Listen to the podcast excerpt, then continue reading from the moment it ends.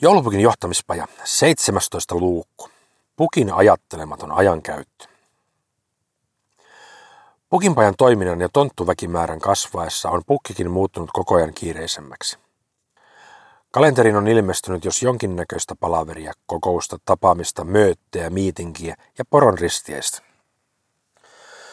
Tuppa olemaan niin, että pukin kalenteri on täynnä pari kuukautta eteenpäin. Jouluaatto nyt on aina samalla paikalla pyhitettynä sille oleelliselle, mutta muuten on pukin aikataulu suunniteltu aamusta iltaan vaikka millä.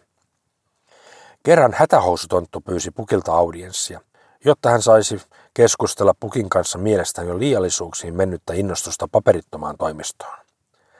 Ei paperin säästö olisi tarvinnut ihan vessaan asti sentään ulottaa.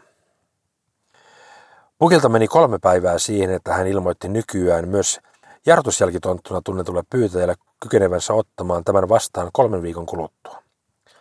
Onneksi pajasta ei oltu tehty sentään lahjapaperitonta toimistoa, joten tonttu keksi ihan ominpäin ratkaisun pulmaansa. Pukki alkoi huomata, että on asioita, jotka eivät kunnolla etene ilman hänen kannanottoaan. Monenmoista viivettä alkoi ilmetä useissa touhuissa.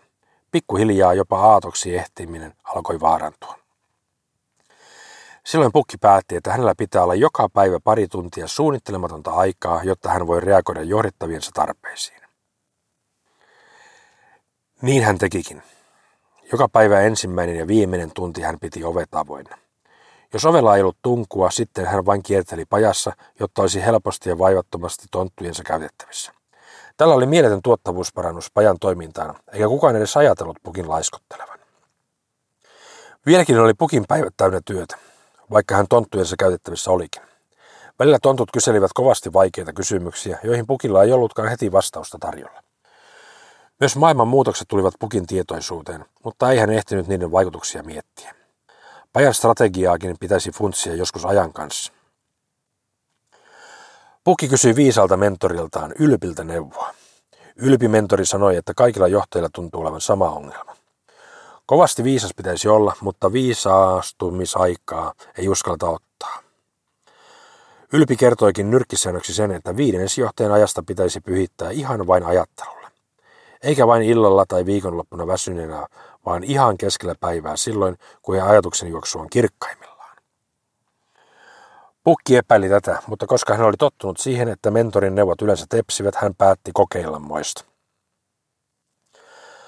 Paha teki nostaa lapikkaat pöydälle, sulkea silmät ja vain ajatella. Pukki mietti, mitä tontutkin tästä oikein ajattelevat. Ensin tontut vähän katselivat ja supattelivat pukin rentoutushetkiä. Pian he kuitenkin ymmärsivät, että pukin mietiskelyhetkien jälkeen pukilla tuli aikaisempaa viisaampia sanoja suustaan.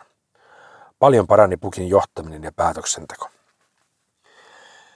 Välillä pukki päätti lähteä kävelylle mietiskelemään.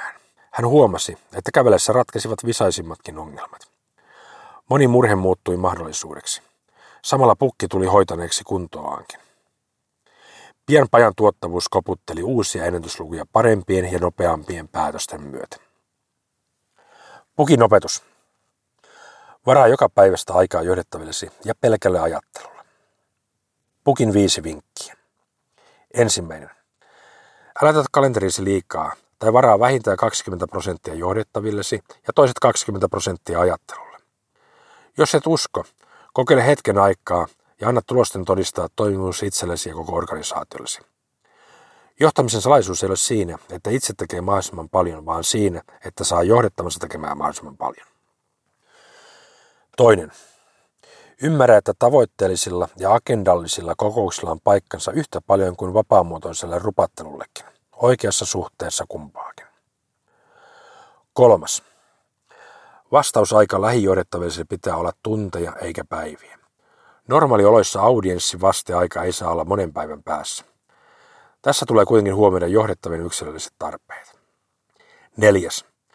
Jos et jostain syystä pysty antamaan vastausta järkevissä vasteajoissa, ilmoita johdettavallesi syy viiveeseen. Epätietoisuus kun luo välillä hurjia ja turhia spekulaatioita. Viides. Muista mikä on perustehtäväsi johtajana.